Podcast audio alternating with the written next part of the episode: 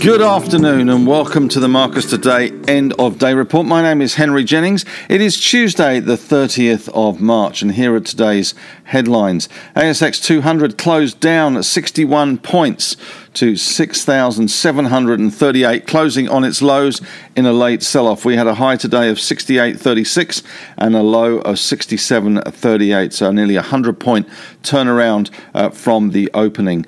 End of quarter beckons. Big bank basket fell slightly to one hundred sixty-three dollars and seventy-seven cents. The European market expected to open up firmly. All tech index down zero point three percent today. Dow futures currently up around fifty-three points. Gold slipping in Australian dollar terms to twenty-two thirty-two. ten-year bond yield rising to one point seven seven percent. Big move today in those ten-year bonds. That's ahead of some announcements on the Biden infrastructure spending plan and also proposed tax increases, which the market will not like, to pay for that infrastructure.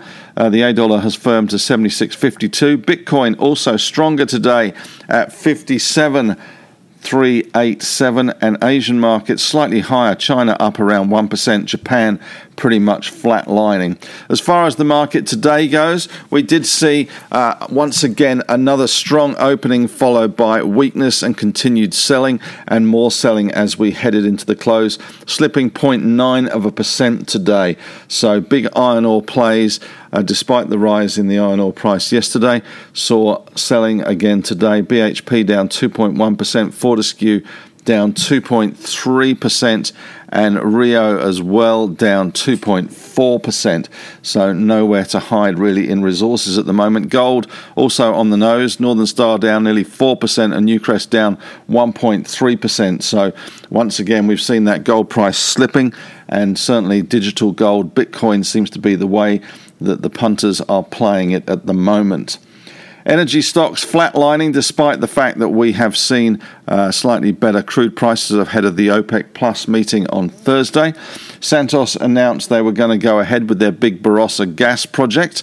Uh, the stock actually did uh, fell one point one percent today on that news, and Woodside down one point four percent today as well. Base metal stocks also not doing very well today. South thirty-two down one point four percent, and we also saw Oz, Oz Minerals, uh, they fell three point three percent today. In financials, the big banks were pretty mixed today. N A Bs was the worst of them, down zero point eight of a percent, and A N Z, the best of them, up zero point four. Macquarie down zero point six of a percent as well today. That big bank index, relatively steady today, one sixty-three point seven seven. Insurers slightly easier. Suncorp down one point three, Q B E down one percent, and I A G down one point nine percent. Not a lot of action really in the industrials today. We saw C S L falling one percent in the healthcare sector, and Fisher and Paykel down one point three. One of the big fallers was Aristocrat down two point six percent today. And we did see some uh, profit taking, I guess, in some of those stocks that are geared to the uh, booming or not booming economy. We saw Seven West oh, Seven Group Holdings, not Seven West Holdings, Seven Group Holdings down two point nine percent. Reece in plumbing supplies down two percent as well today, and stocks like Coles down one point six and Woolies down half a percent. So nowhere really to hide today. Some bright spots, though, in the technology sector. We had Xero up two point two, Afterpay only down half a percent, and WiseTech up two percent. So a relatively good day with the all-tech index only falling zero point three of a percent there. In corporate news, we saw C S X, which is Clean Space, which only listed last October, fell a whopping fifty-five percent to one dollar ninety-eight after a business update. And uh, certainly vaccines taking away the need for respiratory aids there. And we also saw today uh, the uh, Airtasker float coming under a bit of pressure, down eight point six percent there, back down to one dollar thirty-two. Remember, they floated at one at sixty-five cents, so still double where they were. In economic news, we didn't have a lot today, but we did have the A F R holding its banking summit today.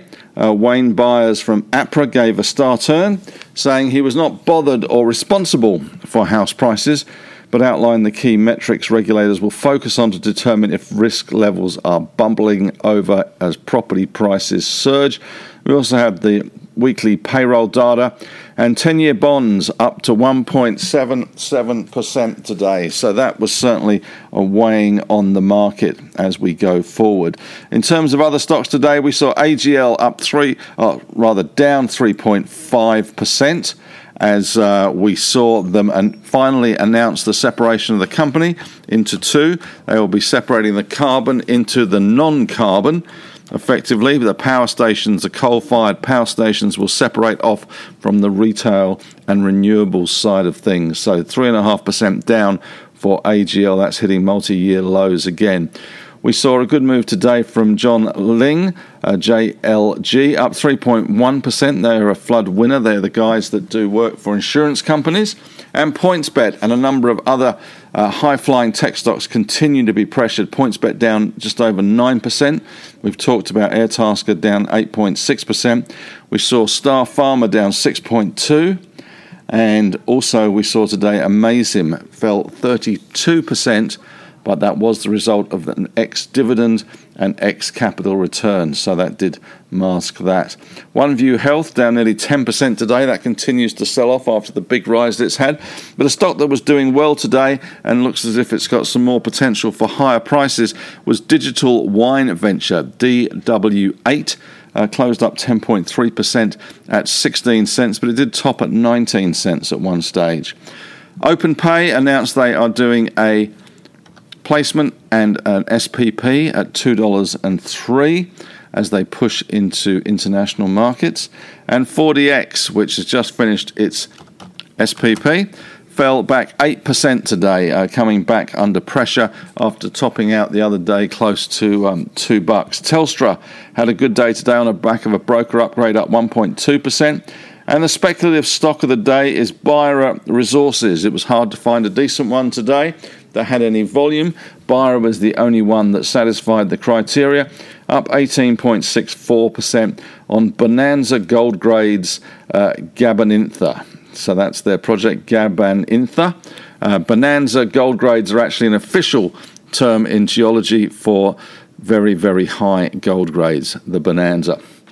As far as corporately today goes, we saw Woolies uh, leaning towards demerger or I P O of Endeavour Drinks, uh, hoping to get that done before the end of the financial year. Santos is going to proceed with the three point six billion U S Barossa gas project, but it does trigger certain other caveats, so that gets quite complicated.